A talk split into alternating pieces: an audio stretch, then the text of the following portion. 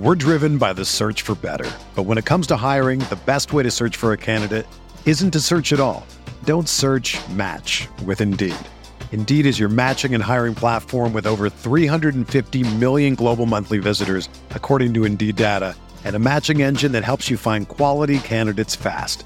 Ditch the busy work. Use Indeed for scheduling, screening, and messaging so you can connect with candidates faster.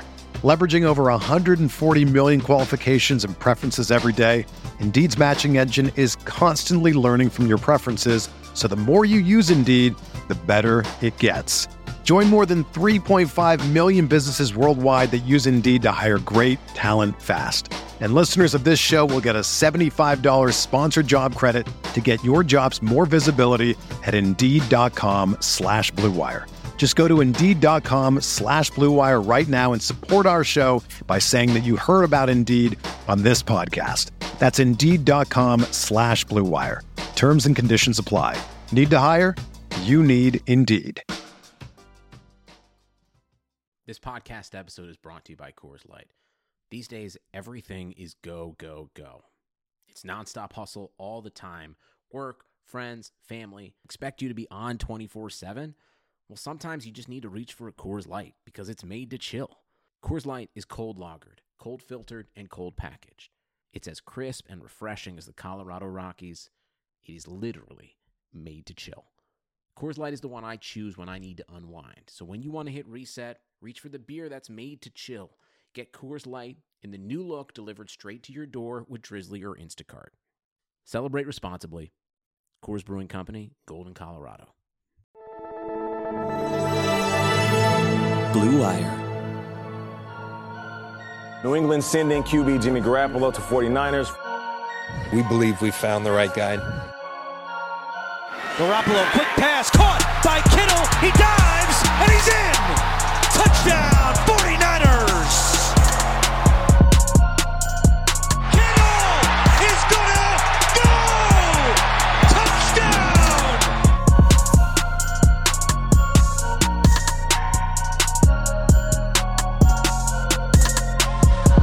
What is going on, folks? Welcome to another episode of Striking Gold, your 49ers podcast on the Blue Wire Network. My name is Rob Lowder. I cover the 49ers for NinersNation.com. And joining me tonight, as always, is my co host, former NFL defensive back, and everyone's favorite Twitter follow, Eric freaking Crocker. How you feeling, brother? Man, I'm I'm I'm feeling like like you know divisional round champion. Hopefully, You're feeling a little nervous y- yeah. the closer it gets. Well, I don't even know if it's the closer I get. I, I think what made me nervous was just how much 49ers Twitter was kind of overlooking the the Vikings, and and I almost feel like it, it- it's like you guys are gonna get what you deserve for overlooking them like the way you are. Now we talked about it last week on the on the podcast how you know we we had mentioned it, um, saying like, hey, like the Vikings, they're no pushovers. Re- remember? re- do you remember that part when when someone asked like, who would you rather play?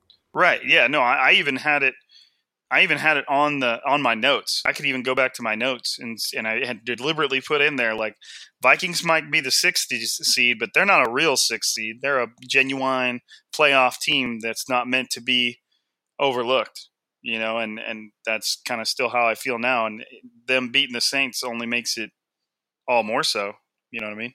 Right, right. They got they got some guys, man. I know we're gonna get into it, but I mean, um, like I said, you know, I put the game on right now, so I'm kind of watching it again as we record right now, and just watching Dalvin Cook run the ball, and yeah, Well, yeah, it's it's definitely, and one of the things I just thought about maybe we could do as we roll through this, if we got some extra time, is maybe go through both of the teams' rosters and see where that wh- who has like the decided advantage, you know, at kind of each position on offense and defense. That seems like some way, like an easy way to break it down. But um, if you weren't aware, which you should be, if you're any anything close to tuned into how the playoffs are going down, um, before last weekend's matchups it seemed like the 49ers were destined to play the Seahawks or the Eagles.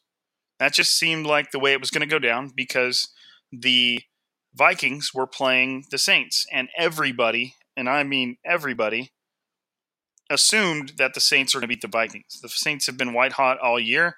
They're another 13 and 3 team. And I think, unless they were 12 and 4 and I didn't know about it.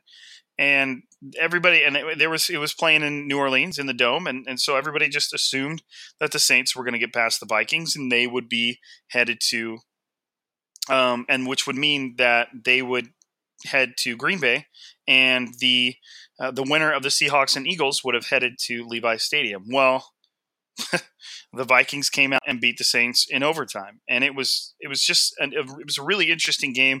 It was not necessarily the game I expected from either team. Um, Minnesota was quite a bit better than I've seen them, especially the last time I was really paying attention to them was when they played Green Bay two weeks ago and got throttled, um, which to me just I don't know, made made them look vulnerable to me. You know, it's I, I think the biggest strong reason, team, but yeah, I think the biggest reason for the, for their uh, vulnerability was they didn't have Dalvin Cook, and when they don't have Cook, they definitely look like a different team. When when he's out there, man, that that offense it looks a lot better. Um, you remember he got hurt against the Seahawks in, in that game. So remember that was a tight game. He got hurt, and that was when the Seahawks kind of pulled away. And then down the stretch, they lost a couple more games. Uh, excuse me, uh, not having Dalvin Cook back there. But but when he when he's playing, which he wasn't in that Packers game, they definitely are a different offense because now they can lean more on that than Kirk Cousins Kirk Cousins throwing the ball around. And I I, I want to say nobody you know outside of the the Ravens, well, nobody in the NFC ran the ball more than the 49ers and the Vikings. So, yeah, it, it's, it's an offense that is predicated more on the run. And, I mean, they ran the ball 40 times last game. They controlled the clock. That's what they want to do. And, and when they have Dalvin Cook, they're able to do that. Um, and, yeah, so that, that that's what you were seeing, I think, you, the big difference between those last few games of the season and the Vikings that we saw, uh, was it Sunday? Right. One that's one hundred percent. And one of the things you mentioned is, and Dalvin Cook wasn't even amazing per se, but he was statistically he was he was pretty average. I mean, he, he got real close to hundred yards, but it was on twenty eight carries. So that should tell you right there how much he means to that offense. And it's not necessarily a matter of him being you know a hyper productive back that's averaging over five yards a carry. It's just the, the threat of him being back there and the continued touches uh, and the continued uh, ability for that team to pound the ball. And obviously, any team that plays New or- uh, an offense like New Orleans, one of their keys to victory is going to be to keep Drew Brees on the sideline. And that's exactly what the Vikings were able to do. Now, it's not like the Vikings destroyed the Saints by any means. It came down to kind of not a miracle play, but a, a tremendous play in overtime to, to win the Vikings the game.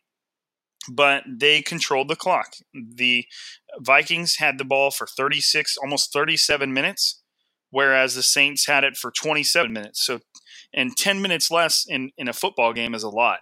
Right. You know, that that's a very, very significant advantage. Usually in most football games, the difference is like five minutes. Even when teams get blown out, there's the time of possession is usually pretty close. It's it's no, it's definitely not that. Rarely do you see a game that's that lopsided. And you know, if you just kind of just look through the stats, there wasn't this huge disparity of statistics. Like um, the, the Vikings converted 10 of 18 um, on third downs, which is pretty good. Um, whereas the Saints were only four of 11, and that's that's not great.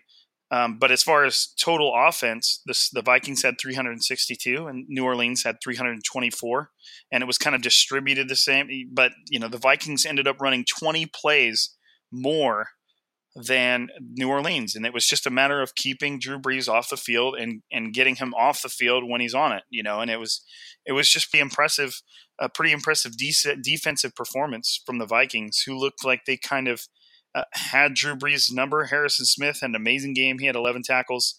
Um, I believe he had that interception deep. I can't remember who had that one. Um, let me see. I'm just gonna. No, it wasn't him. There was um, there was you, you talking about on the Vikings? Yeah, there was Harris. I think it was Harris, Harris number forty one. Yeah, he had the deep right. interception. Right. Okay. So yeah, and you had um, both of the a huge thing for the Vikings was, and the Saints' offensive line has been really good this year. They've been uh, they've been a really strong point of that offense, and the Vikings went to town on them. And it, really, it was only two guys. It was Danielle Hunter and uh, and Griffen, and they had they shared three sacks. Each of them had one and a half sacks, and they were able to do their thing. And they were moving all over that defensive line which is is definitely something that's going to play into that matchup with the 49ers. Well, those guys are game wreckers. I mean, if you go back to the matchup last year, first game of the season, um, they ruined that game for the 49ers. I, I, know a lot of people remember, you know, Jimmy Garoppolo, he threw three interceptions. Um, they we lost uh, Person and Garnett like right away. I want to say both in the first half, and McGlinchey had to move to right guard. Uh, that was his first time like ever playing guard in his life.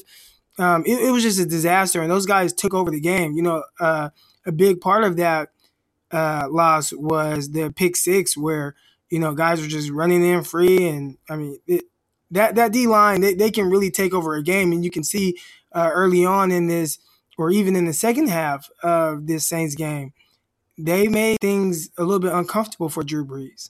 Oh yeah, yeah. There was there was one play there towards the end of the game where I can't remember who it was that came not free through the middle, but he broke through kind of in the middle and was right in Drew Brees' face.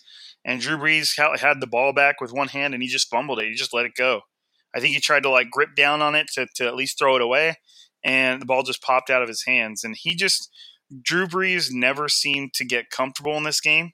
Um, the the uh, the the Vikings defense was doing just enough to keep him off his game. I mean, he did complete almost 80% of his passes for 208 yards, but 208 yards for Drew Brees is like a bad game. And he had one one touchdown and one interception. So it just wasn't the game we were used to from Drew Brees. Now, at the same time, the Vikings were really good, but the Saints were just struggling. Like they did not seem like themselves. And, and obviously, you have to to credit a defense for that because even the the Saints defense played decent. I mean, they held them to 26 points throughout the whole game and and held them to 20 points all the way through into overtime. So, well, yeah, you know, and, and, I think a bigger note you you touched on Dalvin Cook's numbers, um, talking about his 94 rushing yards. Well, yeah, 84 of those in the first half.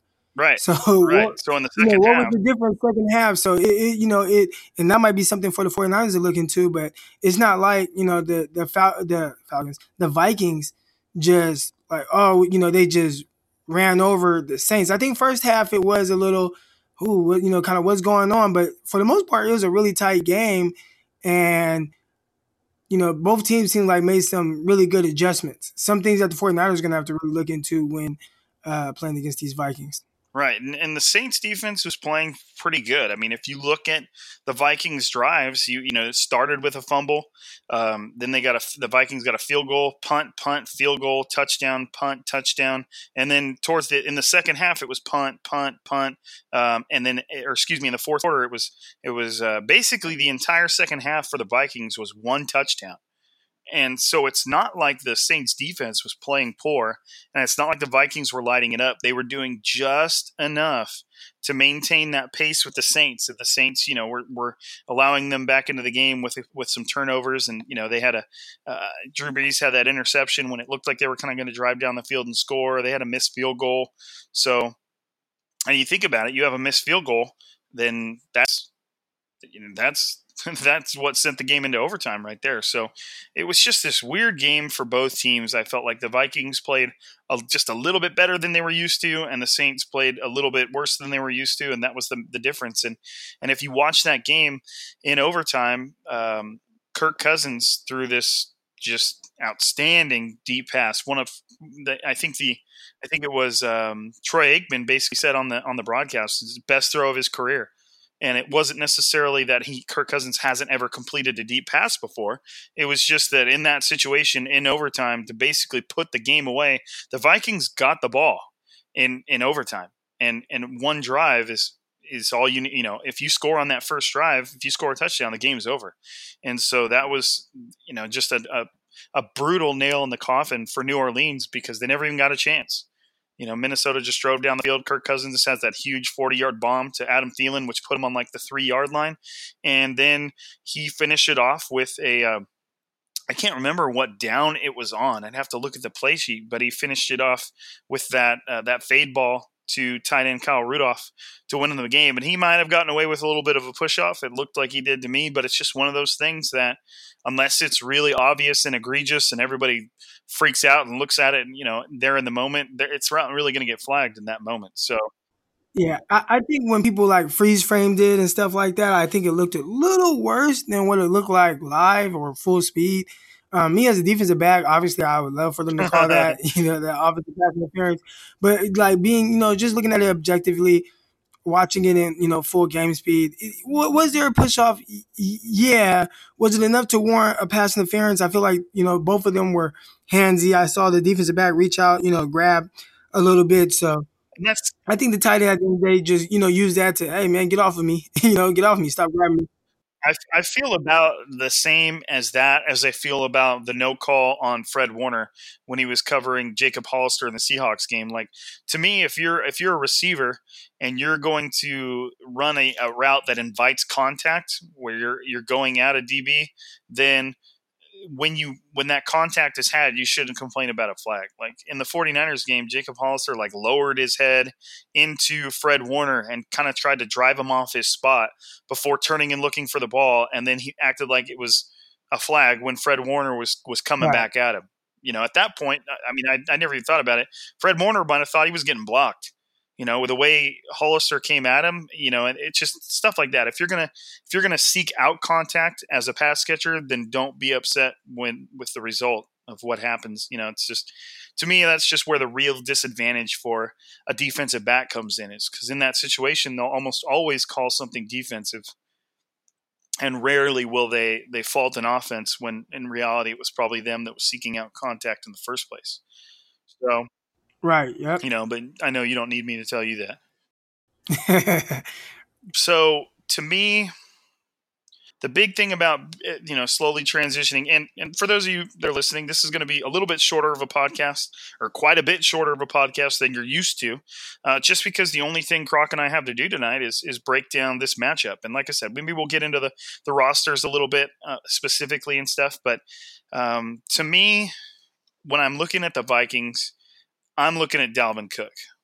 Like, I'm not obviously Kirk Cousins can make the throws, but he's not somebody that I'm worried about what he's going to, you know, let's say the, the 49ers were facing either, you know, Aaron Rodgers, you could say that if you want to keep it in the NFC, but somebody like Deshaun Watson, where you can't ignore the quarterback or you can't just assume they're going to make traditional plays. Same thing with like Russell Wilson and the Seahawks. That's I don't look at Kirk Cousins like that. He's a pretty traditional quarterback. And I feel like if the 49ers of all the matchups and in the NFC teams that could have come to pass, whether that's the Seahawks, the Eagles, uh, you know, Eagles would be pretty favorable too. I feel like Kirk Cousins presents the most favorable matchup for a 49ers pass rush that should look pretty right. good and you know it, we haven't got into this yet but the 49ers released their first participation report of the week. Kyle Shanahan talked to the media this morning, um, and the defense is getting better. Uh, they're getting healthier, which is just crazy to think of. You know, you're in week, uh, essentially week like 19 of the of the season, and the 49ers are actually at one of the healthiest points they've been all season. Now, yes, you have to consider the fact that there have been players that have sustained season ending injuries and are no longer on the roster. But as far as a roster, from a full raw 53 man roster standpoint, almost everybody is practicing right now. And if you, like I, like I usually say, if you've been living under a rock, um, linebacker Kwon Alexander has officially returned to practice. He's officially been cleared by um, doctors to play. Uh, it's just a matter of uh, you know, coaches deciding what his role is going to be in the game, if it's worth activating him. Uh, I can guarantee you, I'd be willing to guarantee you that they're going to activate him and he is going to play.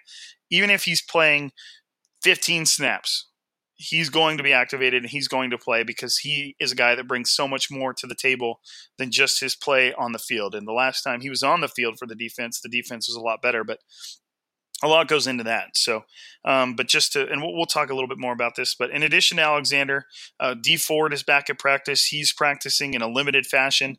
I assume they're going to have him practice like that all week. Uh, there's no reason to have him do anything extensive at this point. I would be willing to bet that his hamstring, his quad and his hamstring are probably 100%. He's they probably overestimated how much time a recovery time not that not that he needed, but they probably gave him more time than he needed just so he could be ready for for this game. And so well, remember, I mean, he came back originally from that from that injury and re-aggravated it right, right away in the Saints game. Yeah, so no, he did. I'm pretty sure they wanted to take a more cautious approach uh, this time around. Right, and the the defense has been so much better when it, particularly in the pass rush when Dee Ford is on the field. It basically makes it to where I mean, if you think of depending on the formation, at any point you're going to have or you know, if you're rushing the passer on an obvious passing down, you're going to have Nick Bosa, you're going to have Dee Ford, you're going to have Arik Armstead, you're going to have DeForest Buckner, and even somebody like Fred Warner has proven very good at rushing the passer on blitzes.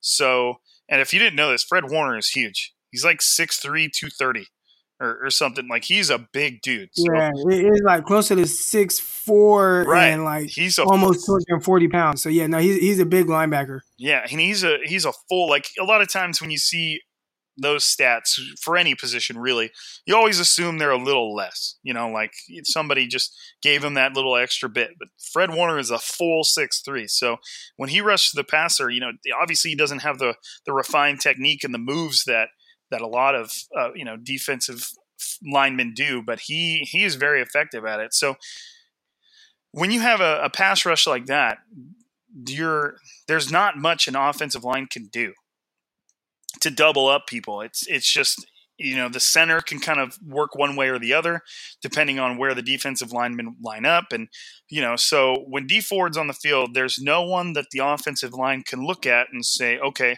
here's the guy that we need to double team because Arik Armstead, DeForest Buckner, and Nick Bosa have all proven effective throughout the year and throughout their careers. So, um, that's a huge thing to have back. In addition to Dee Ford, what's crazy is every single one of these players, you have Jaquiski Tartt, safety, who's also practicing in full. It's just crazy that all three of those players are like, I don't even know how you would want to describe them, but like upper echelon impact players in that defense. It's not like they're getting back. And even I'm just somebody like K'Waun Williams, slot corner. He's been really good, and there's no. I'm, I'm just saying there's they're they're all important positions and they're all players who have had a tremendous been having a tremendous season so far. So it's just crazy to think that they're going to get all three of them back for the playoffs. You know, it's just you just don't normally see teams getting that big of a boost at this point. Well, the 49ers have been banged up all year. That that's been like the the biggest issue, you know, uh, a lot of times, especially when the defense started kind of playing down a little bit um, you know, you, you could clearly see the effect that a lot of the injuries were, you know, taking a toll on the team. But, you know, now that I think that first round bye, that was that was so huge to getting these guys back and, and, and getting them healthy and um, even everybody else having the chance to uh, recover from a long season. I mean, the, the last bye week was week four. And you have to remember guys like Emmanuel Sanders. Emmanuel Sanders played 17 games this year.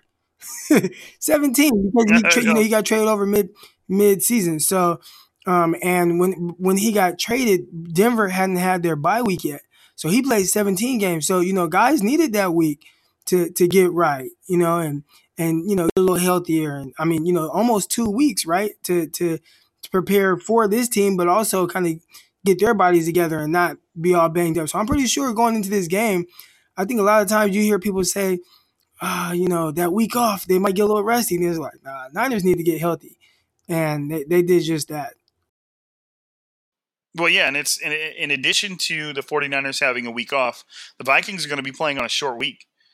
Um, oh wait, yeah, no, the NFC matchups were on Sunday, right? So yeah, am I right? Uh, the Saints and Vikings, yeah, Saints and Vikings was right. Sunday morning. So the right NFC East or the the excuse me the uh, AFC matchups were on Saturday. The NFC matchups were on Sunday, and this next weekend they're flip flopping. So I believe they are at least. I know the 49ers play Saturday afternoon, so the Vikings are going to be on a short week. No, the the the um, um the, in, the Ravens and Titans, I believe, are the night game of Saturday. So you got the 49ers at 1.30 oh, okay. and so this time, the, the night okay. game will be the Ravens and Titans, which is like, why why you guys should flip right. that? Uh, maybe it was already kind of set in stone, but it's like clearly the game to watch and the game that should be like the nighttime, you know, under the lights game is definitely uh, the, the, the 49ers and, and the Vikings. Well, and I feel like the 49ers have been proving that all year. The ratings for the 49ers games have always been basically not record setting, but they've been leading the pack for every time for every time slot they ever play on, you know, and the fact that a lot of that had to do with the with the late season stretch where it was like they were playing playoff games in the regular season. So um, but so the, the Vikings are going to be coming to Levi Stadium, essentially traveling traveling, you know, diagonally almost the length of the country, you know, and it's and it's just a, a, a, crazy advantage for the 49ers. You know, that the Vikings play indoors on turf, and now they're coming across the country to play outdoors where the weather might be less than ideal. It's supposed to rain Saturday morning. Um, and kind of into the afternoon, and the 49ers play at I think it's at 1.30.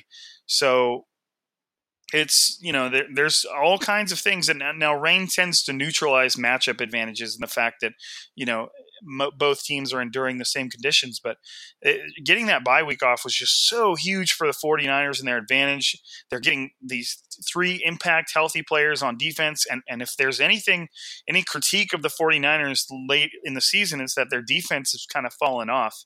Um, obviously, it, it's still been decent, but it's struggled a lot more. And some of that has to do with the level of competition they were facing. But the defense has begun to fall off, whereas the offense start, has started to turn it up.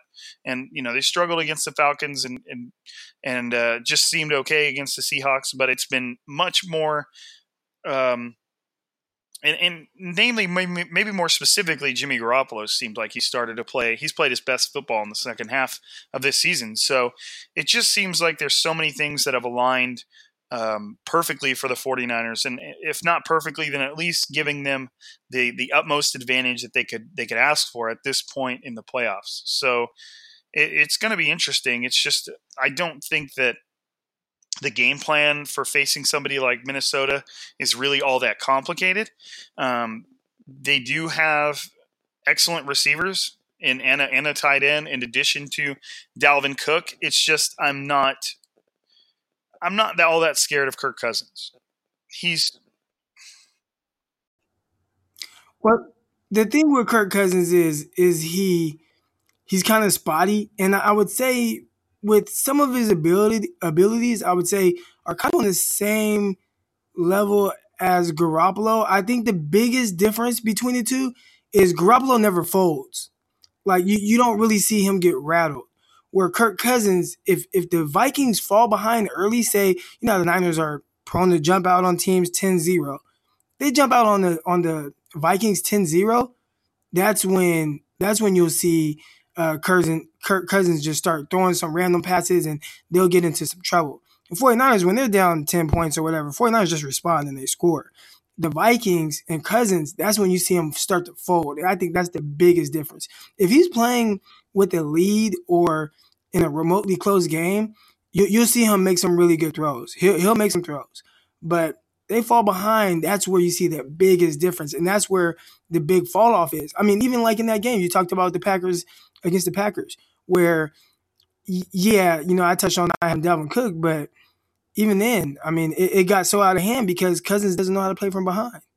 So I, I, think that's the biggest when when you start talking about Kirk Cousins and his issues. He's very talented, but if if you can kind of get a beat on him, he'll he'll get in some trouble. And the Saints really in, in that game, they had an opportunity to really start jumping on him second half because he didn't do much second half he really didn't do much throughout that game aside from throwing that really nice pass at the end. I mean, the this, the the Vikings defense was setting him up in pretty good position, taking the ball away. Like you know, we talked about the fumble that gave the Vikings uh, plus territory to start the game, and they didn't do anything with it but get three points.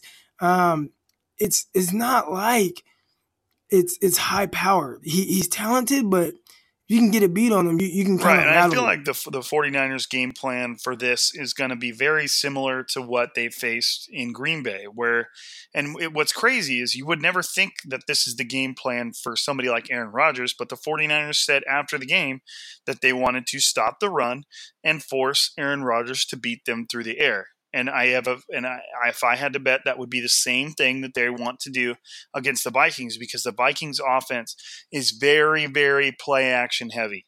They and, and that's why they were successful, even though Dalvin Cook was only averaging a little more over more than three yards a carry. Um, but they ran it 24 times with him, and they ran it. They ran it way more. I think you said they ran it a total of 40 times. But it's just a matter of their offense being predicated off their running attack being at least moderately effective. That so that the play action can be respected and defenses you know kind of have to hang back and, and allow those running rushing lanes to open up because they're respecting the play action. Now if the 49ers can come out early and do a good job of stopping Dalvin Cook and setting up third and longs uh, then I feel like they'll be successful because one, yes, the Vikings do have good receivers. Adam Thielen and Stefon Diggs are, are no joke. They're they're probably one of the better receiving cores in the NFL. And you also have Kyle Rudolph. He's a respectable tight end. But like I was saying earlier, you're going to have a defensive front that is for, for the 49ers that is completely healthy, and that's getting Dee Ford back, and then it's just looking for an excuse to tee off.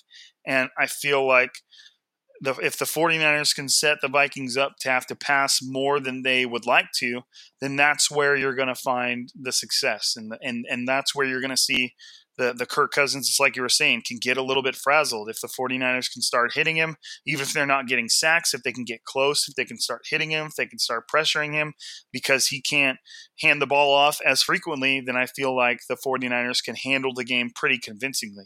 It's when the Vikings can knock out these long extended drives that keep the 49ers offense off the field because the, the Vikings have a very, very respectable defense and they're going to get after Garoppolo and they're going to have their wins and the 49ers are going to have their stalled drives.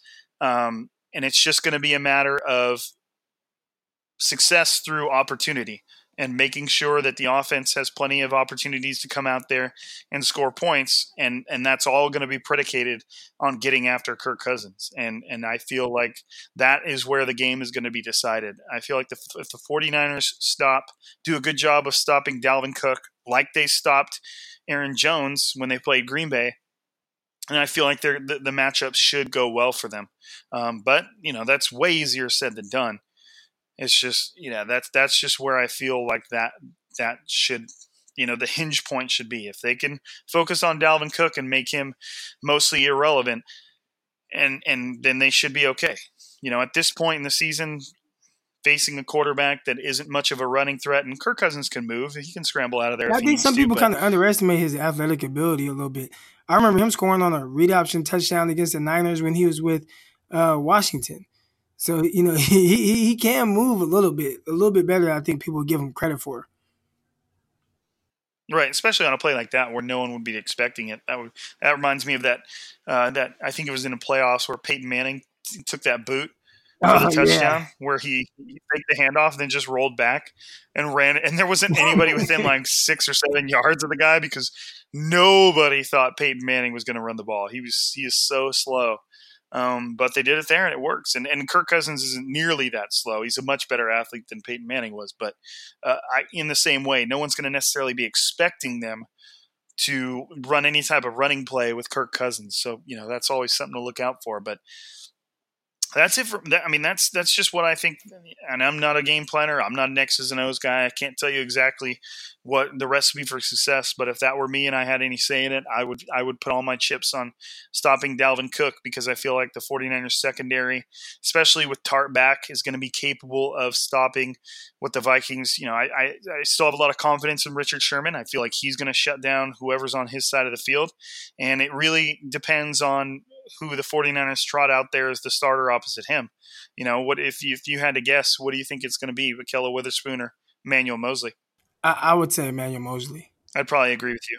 You know, I, I think just eh, you know, I, like I've, I've talked about it before. I talked about on the last podcast. I, I don't think it's all bad, like like people think with Ahkello Witherspoon. But at the end of the day, results are results.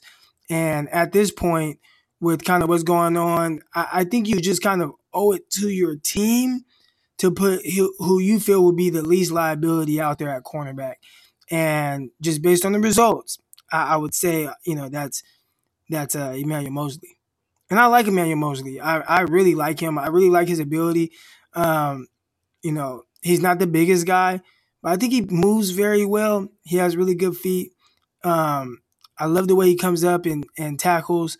Um, it seems like he has a good beat on what guys are doing, the way he prepares. You know, I had a conversation with him earlier in the season, I think heading into his first start against uh, the Cleveland Browns, and him just talking about, you know, his faith in God and how, you know, his confidence never wavers and, and his preparation never changed from where he was on, you know, practice squad or getting moved to active roster. So I really like where his head is at, man. And, um, you know, if he does get a start, I'm, I'm extremely excited to see, you know, just how he does. And I think he matches up well with with who the Vikings have at receiver. Right, and uh, and to me, like we talked about on the last podcast, to me, if if you're going to take Ahkello Witherspoon out and you're going to put Emmanuel Moseley in at the end of the game, when it all comes down to this, and you know, you know, and they even went after him a little bit there with DK Metcalf, and like you said, maybe a play that should have been completed, but um, if you're going to put him, if you're comfortable with putting Emmanuel Moseley in in that situation, because and and was clearly because Witherspoon was struggling, then how do you not ride with him going forward? Right, and, and they haven't announced it, right? And, and I think it's uh, no, they're not, and they're not going to. Right, you know, and, and, if they haven't announced who the starting cornerback is, and they say, "Oh, we're not going to announce it until game time," I don't know. It's it's uh, Emmanuel Moseley. Right. Right. And one of the things we'll do now, and, and this is just really at a surface level, neither Crocker nor myself have like dug into all the numbers of, uh, of both the units, but we'll run through the 49ers and the Vikings roster and, and, kind of at each position, and we'll just kind of decide between each other who we feel like has the advantage. And, and in some cases, it might be close. And, and like I said, we haven't like I haven't looked up how many sacks the Vikings offensive line has had and the 49ers offensive line has given up, and it's not like that. We're just going to go through both the rosters just to kind of finish up this pod and, and see who has the, the, the advantage to where. And I will even open up my notes here so I can keep score. Just just because every you got to keep score. Got to see who wins because whoever wins this is going to win the game. That's just the way it is. That was sarcasm. In case that was just too dry. okay. Um, all right, so we got 49ers, we got Vikings. Let's start with, um, and hopefully you guys couldn't hear that. That was my computer being stupid. Uh, let's start with um, the most important position on the football field quarterback. If you had to pick between Jimmy Garoppolo and Kirk Cousins, who would you take there, Croc? Garoppolo, because like I said, you know, he just doesn't he doesn't blink. He doesn't get flustered. Um, doesn't seem like any moment is too big for him. Uh, that's what he's shown throughout his career. And I think Kirk Cousins, last game was maybe an anomaly. I hope. Uh, but you know, more times than not, it seems uh-huh. like when he's played against the better teams, he's folded. You know, and so yeah, uh, I'm definitely going with him. Right, and his biggest his biggest knock is you know folding in the playoffs. I and I think this is one of his general. Yeah, in the playoffs, but I think it's in his right. record against teams with a winning record. It's not good. Like it's in the negative by like a right. lot. And I've been really impressed with Garoppolo as of late and just what he's shown on and off the field and how much the team follows him and appreciates him. And and what's what I've learned to to love about Garoppolo is one, he takes risky throws. Those risky throws sometimes result in interceptions, but he responds to those interceptions every single time. Like I don't even remember you know, on the top of my head, times where he just chained together bad plays after bad plays or bad drives after bad drives. He just always seems to respond to even his own mistakes and will come out and throw a horrible interception where you're looking at the this looking at the field wondering what he was doing and then he'll follow that up with a super impressive touchdown drive which is a really important characteristic you know short memories and, and the ability to, to fight through adversity so okay so now we're at an interesting one. We got running back. And I don't know. I feel like the, the Vikings definitely have a good running back. They have more of a, a, leading man in Dalvin Cook, whereas the 49ers have, I mean, and Raheem Mostert's kind of earned that leading role. But, you know, you also have guys that are that are perfectly capable in Matt Breida and Tevin Coleman. And, uh, you know, what, what do you I, think, have dude? to give them the edge just because I think Dalvin Cook is just that good. Like I think he's just he's just a guy. And then behind him, they have the guy was it number twenty five, Matt Mattison. Yeah, from uh, Boise State. Yeah, right? Alexander Mattison. Yeah. Yeah, uh, yeah, Yeah, Mattison. Like, he runs extremely well. That was another guy that they were missing too. I think they were missing both their running backs. So, um, you know, they they got them both back for the uh, Saints game. Yeah, I, I I'd have to take them. I- I'm just a little, and, and I think the deciding factor is uh is is definitely Dalvin Cook. Right, and I, I don't think that's unreasonable. I think I don't think it's one of those where it's like, oh man, this is a super, you know, lopsided advantage. Obviously, the 49ers have zero problems with their running backs. They've been making plays all year. You know, what's nice is they've all been making their own separate plays at times. So that you know, the 49ers are obviously perfectly fine at running back. But I would agree that, that the the Vikings have a little bit of edge there, and one that I've already written down. And this is this is definitely another one where the 49ers aren't at an at a, a super disadvantage. But I would say the Vikings definitely have the advantage when it comes to wide receivers because Stefon Diggs and, and Adam Thielen are both incredible talents when it comes to a route running and, and, and performance standpoint. They're both very, very good receivers. And they're just a little bit more um, of, of the playmaking type. And it's tough to say this given what we've watched Emmanuel Sanders and Deebo Samuel do. But if I think if you had to, you know, if you took whatever poll you wanted to take, I think most people would take Adam Thielen and Stephen Di- Stefon Diggs over Emmanuel Sanders and Deebo Samuel. Well, I'm going to throw a little wrinkle in there. And, and instead of just going re- receivers, I'll say pass catchers. So I add George Kittle. With it. Yeah. Well, if you're gonna do that, then all of a sudden I have to probably. I, Yeah, I was gonna say let's the just go tight pass end catchers. You know, who are these quarterbacks throwing the know. ball to? And um, you know, if we're just going just pure pass catchers, man, I'm saying I'm taking 49ers Be- between George Kittle um, and then obviously Deebo Samuel coming on the way he has and how they've been using him, and now I mean Emmanuel Sanders. He's just like, oh, let's see when we want to give him the ball. He's not a guy that they're forcing the ball to, but we do know that at any point, you know, he can have seven for 125 yards. So, um, I'm, you know, I, I do like Thielen. Really love Diggs. I, I think they play extremely well. But uh, when you add George Kittle into that, I'm taking I'm taking the 49 pass catchers. Right, one hundred percent, one hundred percent. Because I think that you know if you were to to put it numerically, I think like the Vikings wide receivers, I'd give like an eight out of ten, and the 49ers receivers, I'd give like a seven out of ten. And then when you add in George Kittle, who's an easy ten out of ten, compared to Kyle Rudolph, who might be like a five out of ten, then the advantage kind of swings towards the 49ers. So I'm definitely I would definitely agree with you that if you're adding Kittle into the mix and you're just counting people who are catching passes, then I think the 49ers have a pretty clear advantage because you just can't there's no one really out there that compares to George Kittle, especially at tight end. So, you know, and where we started where we start to get into a little bit more of I guess you could say uncharted territory is something like the offensive line. Like I said, we haven't looked up how many pressures the, the Vikings offensive line is allowed compared to the 49ers or stuff like that. Kind of just on surface level, I mean, I'd, I'd, be- I'd be tempted to say the 49ers may have a, an advantage at offensive line. Um, Well, if they play like they played last game, I definitely said the 49ers have the advantage. They they were outstanding against the uh, right. And Joe. Staley completely shut down Jadeveon Clowney, and that's in comparison. And, it, and I don't even know how many times Clowney went up against Staley. He might have been facing McGlinchey too, but whoever he was facing, he was not making the impact that he made the game before. Clowney basically wrecked the first game.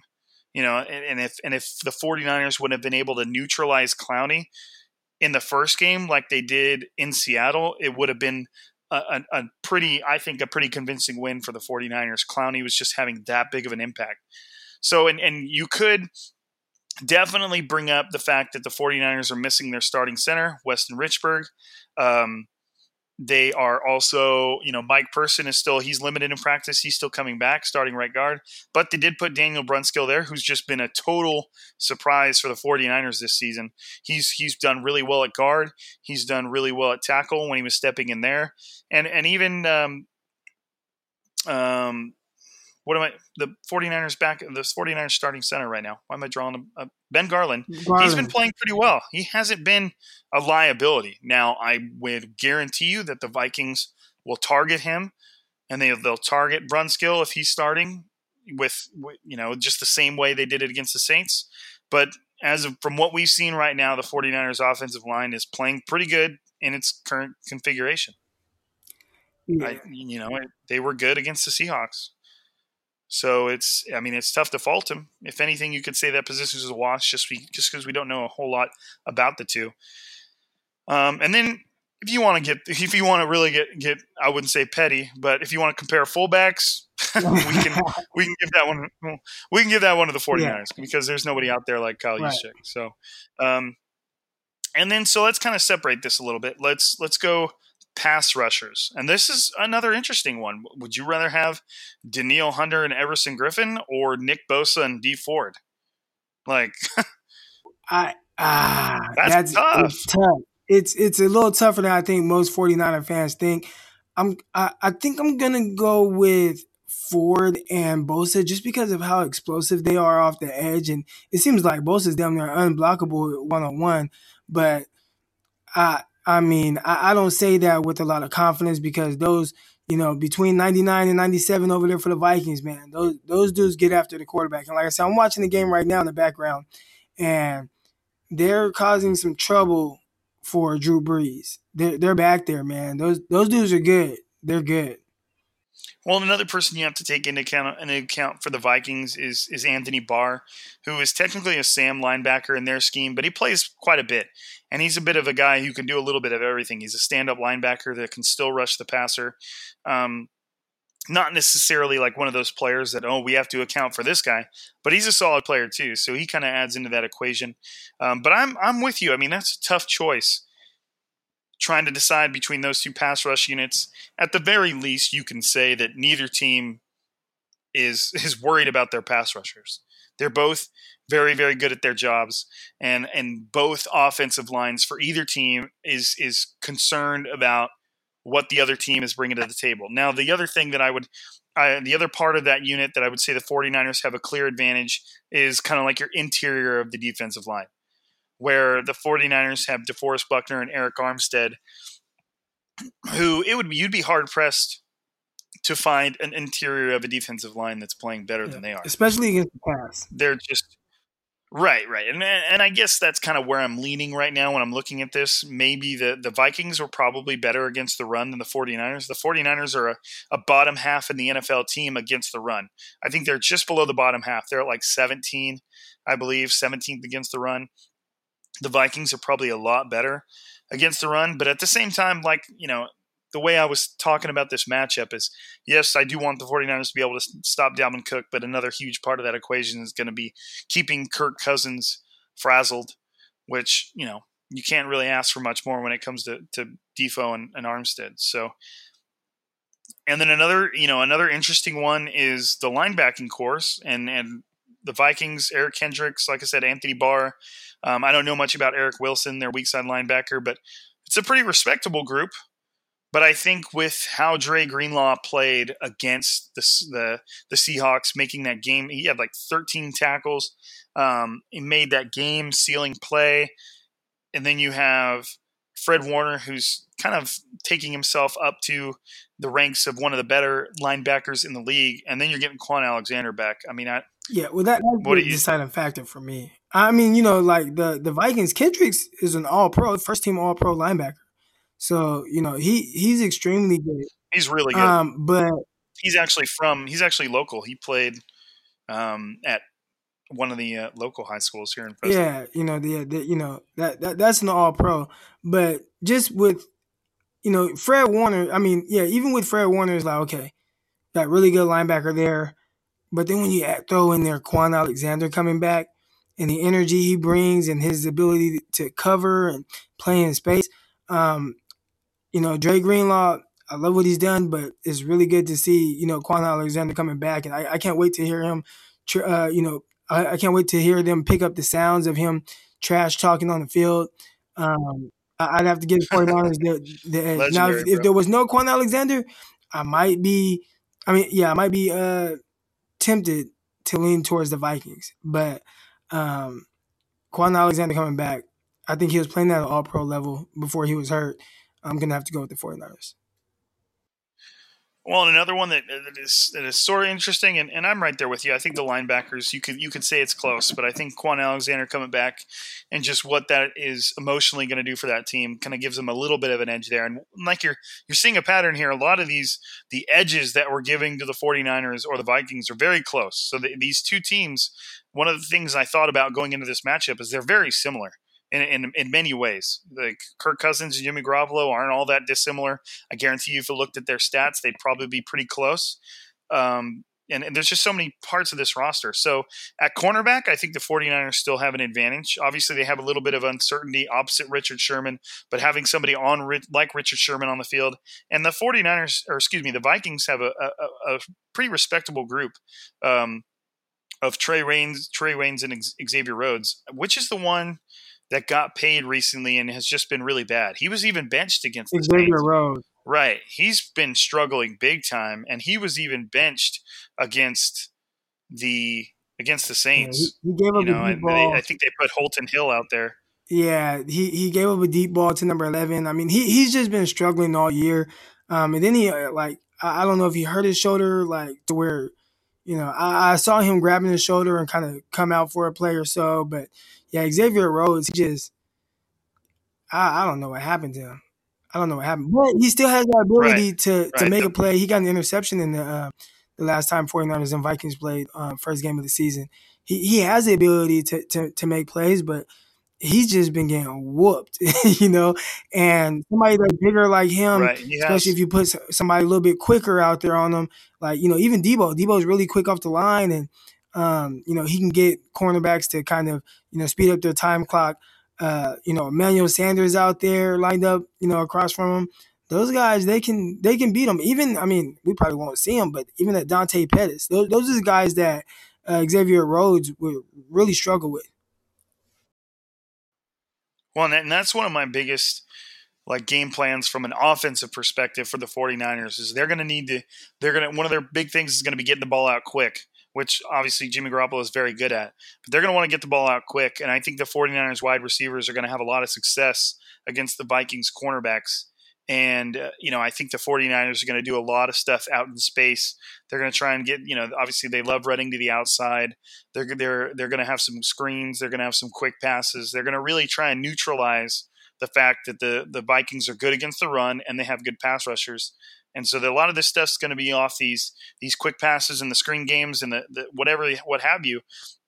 And I think the 49ers receivers, whoever it is, is going to be able to, to have a lot of success against the Vikings secondary, which brings us to our last position where I think the Vikings might have a slight edge, maybe at safety between Harrison Smith, who's a really, really exper- experienced and smart safety, um, and Anthony Harris, who made that deep interception.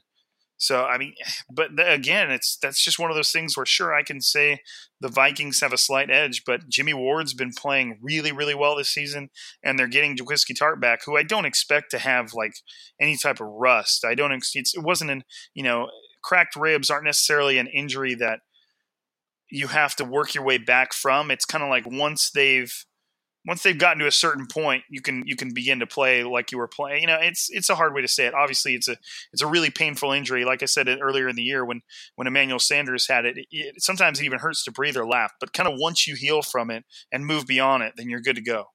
And uh, you know, I, I I don't expect Tartt to really have any kind of a you know rust to shake off type of deal. But I don't know. What do you think? Who'd you give it to? Oh, definitely the Vikings. Uh, I mean, just between the two safeties alone, I mean that's nine interceptions.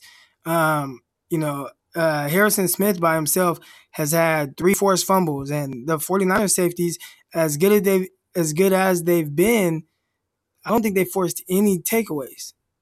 Uh, right, any right. We haven't seen um, any of those like deep. Yeah, deep there's no field plays or anything There's like no, that. you know, none of that. So I mean, you know, you, you talked about Harris. I mean, that's six interceptions on the regular season and another one first round of the playoffs.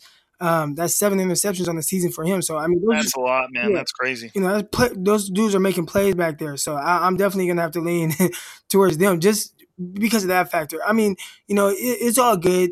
You know, um, you know, breaking up passes, being good in coverage, man. But when you can take the game, take the ball away, and wow, as I'm saying that, I just saw Harris um, get the interception against the Vikings. But when you can take the ball away and flip field position like he's doing, let's see, he gets tackled at the Saints 45. He takes it back quite yeah, a bit. to the Saints 45. I mean, that that that's just that changes games. And those guys back there, Harrison, he had an interception last time the 49ers played the Vikings. Uh, th- those are those guys are game changers, man. And um, so I'm definitely I'm gonna have to lean towards them. And I I, I mean I, I think the 49ers safeties are awesome, especially when healthy. Quincy Tartt back there, especially around the line of scrimmage. Um, he blows up plays, blows up screens, um, sound in the run game. Uh, Jimmy Ward, very versatile. You know, he can guard slots. He, you know, he's playing that single high. Um, he's been really good in space, but those Vikings guys, man, they just take the ball away. So I have to get the edge to them. Right. I got you.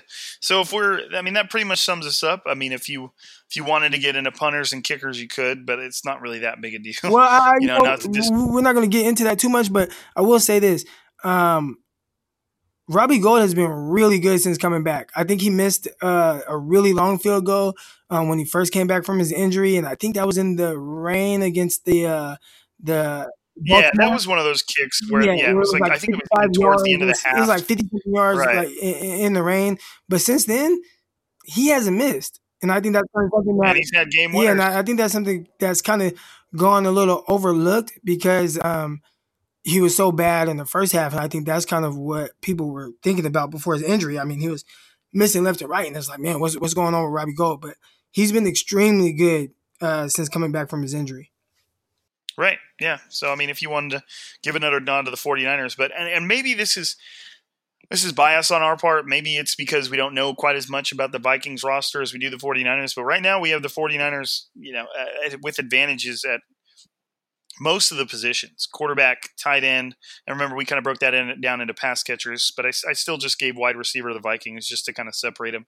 Um, 49ers, we have, have, the advantage at quarterback, tight end, um, pass rushers, defensive line, linebackers, cornerbacks, whereas the Vikings have theirs at running back, wide receiver, and safety. So, but again, these a lot of these like these advantages, and I'm quoting my fingers right now are they're not like dramatically shifted in one way or the other. Uh, maybe at, at, tight end, you could say the 49ers have a very clear advantage because George freaking Kittle. But no matter what, I think it's a very good matchup.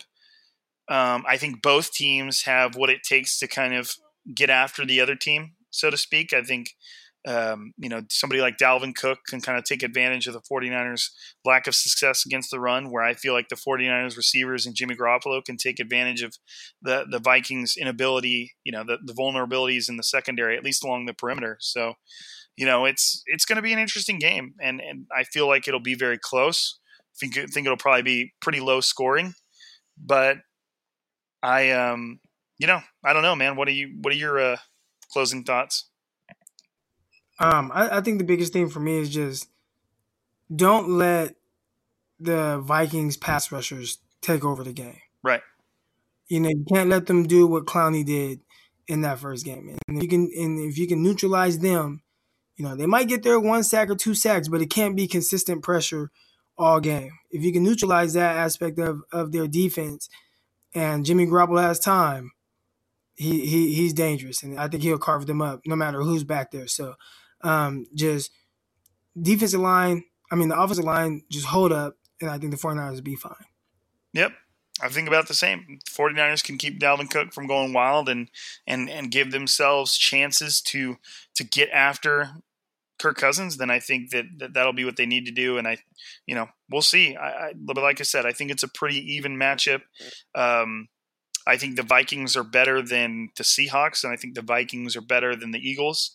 So as much as a lot of I know 49ers fans wanted to take some solace in getting the number six seed, you know that's a number six seed with a, with a playoff record and a playoff resume. So um, we'll see. It's going to be interesting, and, and hopefully Crocker and I come to you guys next week with with Crocker feeling like a winner, but feeling like he's going to the NFC Championship because yeah. you know the, the craziest way to say it and the simplest way to say it is is the 49ers need to win two football games at home if they win two football games at home, they go to the Super Bowl, which is crazy. They're they're right there, you know, and that's that. It's it's tough. Those aren't I say two games like it's easy, but they need to win two games at Levi Stadium, and they will be headed to Miami for the Super Bowl. So um, obviously, like I said, hopefully we come to you guys next week with uh, with a little bit of hype and with a little bit of NFC Championship blood. But you know, if if it doesn't happen, it doesn't happen. That's just the way it goes. So. Um, but again, that's us. I said it was going to be a short episode, but here we are cruising right up to an hour. So that's just how uh, that's just how Crocker and I do things. So, um, uh, uh, thanks for tuning in. All as always, I appreciate you guys. Uh, hit us up on Twitter. You can find Crocker at, at Eric underscore Crocker, and you can find me at Rob underscore Lowder. Um, you ever have anything on your mind? Like we mentioned last episode, you ever need someone to talk to? Uh, hit us up. Say what's up. You know, let us know that you're listening and that you appreciate um, and uh, that you know what we have to say, and you know we'll appreciate you listening. So um, this is uh, this is Striking Gold signing off again, and we will uh, we'll see you Saturday.